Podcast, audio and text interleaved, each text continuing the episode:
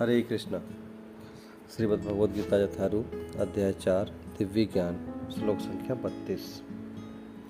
एवं बहुविधा यज्ञा विदिता ब्रह्मणो मुखे कर्मजान विदितान सर्वान, एवं ज्ञात्वा विमोक्ष से ये विभिन्न विभिन्न प्रकार के यज्ञ वेद सम्मत हैं। और ये सभी विभिन्न प्रकार के कर्मों से उत्पन्न हैं। इन्हें इस रूप में जानने पर तुम मुक्त हो जाओगे। तो इस श्लोक में भगवान कृष्ण कह रहे हैं कि एवं बहुविधा यज्ञ। बहु अर्थात बहुत सारे प्रकार के यज्ञ हैं। और इन सारे यज्ञों का जन्म कहाँ से हुआ? विद्यता ब्रह्मण मुखे। परम भगवान के मुख से उत्पन्न हुए ये। तो गंगा देवी, गंगा नदी भगवान के चरणों का स्पर्श करके आई। इसलिए गंगा देवी का एक नाम है विष्णुपा देवी भगवान विष्णु के चरणों का स्पर्श करके आई। उस गंगा देवी के जल का इतना महत्व है कि ऐसी अब मानना है कि अगर गंगा में स्नान करने मात्र से हमारे पापों का विनाश हो जाता है।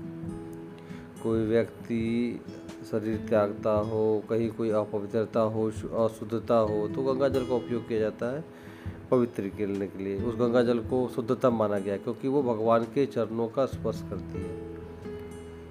अब भगवान के चरणों का स्पर्श करने से गंगा देवी इतनी शुद्ध है तो जो भगवान के मुख से आया, विदता ब्रह्मणों मुखे। भगवान के मुख से जो यज्ञ आए और इन यज्ञों की विधि को जो अपने जीवन में अपनाएगा, वो कितना शुद्धतम हो जाएगा। इसलिए कहा गया है, कर्मजान विदितान सर्वान। ये जो यज्ञ हैं, इनमें सभी प्रकार के कर्मों का समावेश है। तो इसका अर्थ है कि अर्जुन युद्ध करने से बचना चाहते थे। भगवान कृष्ण अर्जुन को आश्वस्त कर रहे हैं भगवान की प्रसन्नता के लिए किया जाने वाला कार्य ही यज्ञ कहलाता है। और युद्ध भी जब भगवान की प्रसन्नता के लिए किया जाए तो वो भी यज्ञ समान बन जाता है। लेकिन यहाँ पर हमें ये समझना होगा कि वो भगवान के द्वारा कहा जाना चाहिए। ऐसा नहीं कि हम अपने मन से मान लें कि अब भगवान हमें युद्ध करने के लिए कह रहे हैं और हम युद्ध धर्म युद्ध करेंगे। ये दुरुपयोग होगा इन शिक्षाओं का। तो हमें सदुपयोग करना होगा। जब भगवान स्वयं कहें, तब इस बात को मानना चाहिए। अर्जुन से कहा जा रहा था। तो अर्जुन के संदर्भ में देखेंगे तो युद्ध भी यज्ञ था। उसी प्रकार से ये यज्ञ मन, शरीर और शब्दों के माध्यम से किया जाएँगे किया जाएगा यहाँ पर। इसमें कुछ कर्म होंगे, इसमें निष्क्रियता नहीं होगी, इसमें सक्रियता होगी।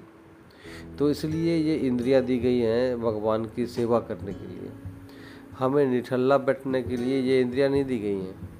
तो जब तक शरीर में प्राण है, शक्ति है, इससे हमें परम भगवान की सेवा करनी चाहिए। और इस प्रकार से हम आत्म साक्षात्कार के लिए प्रगति कर पाएँगे। तो आत्मा के स्तर पर जब हम भगवान की प्रसन्नता के लिए कुछ कार्य करेंगे, तभी तो परमात्मा परम भगवान का साक्षात्कार और उनके संबंध की स्थापना कर पाएँगे। तो एक तरह से पूरे मानव जीवन का जो लक्ष्य है, वो है मुक्ति प्राप्त करना। भगवान यहाँ पे कह रहे हैं, ज्ञातवा। ज्ञातवा अर्थात कि जानकर। क्या जानकर? कि ये जो यज्ञ है, ये किस प्रकार से किए जाने वाले हैं? या किए जाने वाले हैं कर्मजान। ये जो कर्मों के द्वारा किए जाएँगे। तो भगवान को प्रसन्न करने के लिए कुछ करना होगा। जैसे कि प्रेम कहा जाता है, भगवान और जीव का जो संबंध है, वो प्रेम पे आधारित है। प्रेम एक क्रिया है। क्रिया का मतलब है कि कुछ करना। तो कुछ करना मतलब कि भगवान के लिए कुछ करना, कर्म जा और ये बात जानने के बाद भी मोक्ष से, अर्थात कि एक व्यक्ति मुक्ति को प्राप्त कर सकता है। तो इसीलिए इस आध्यात्मिक विधि में इतनी शक्ति है कि इसको जानना, इसको अपने जीवन में अपनाना, इसके अनुसार जीवन को जीना ये सब प्रक्रिया के अंदर विमोक्ष से हम मुक्ति प्राप्त कर सकते हैं। और मुक्ति किससे? इस जन्म और मृत्यु के चक्कर से। तो हम सब बंदे हैं, जन्म लिया है, शरीर धीरे धीरे वृद्ध हो रहा है, रोग भी आ रहे हैं, मन भी परेशान कर रहा है।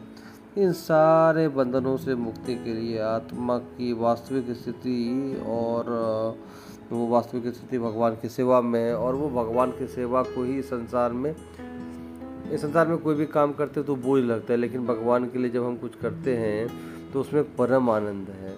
और आत्मा इस तन, इस चीज़ को पाठ करना चाहती है इसको इसे ही हम विमोक्ष से कहते हैं।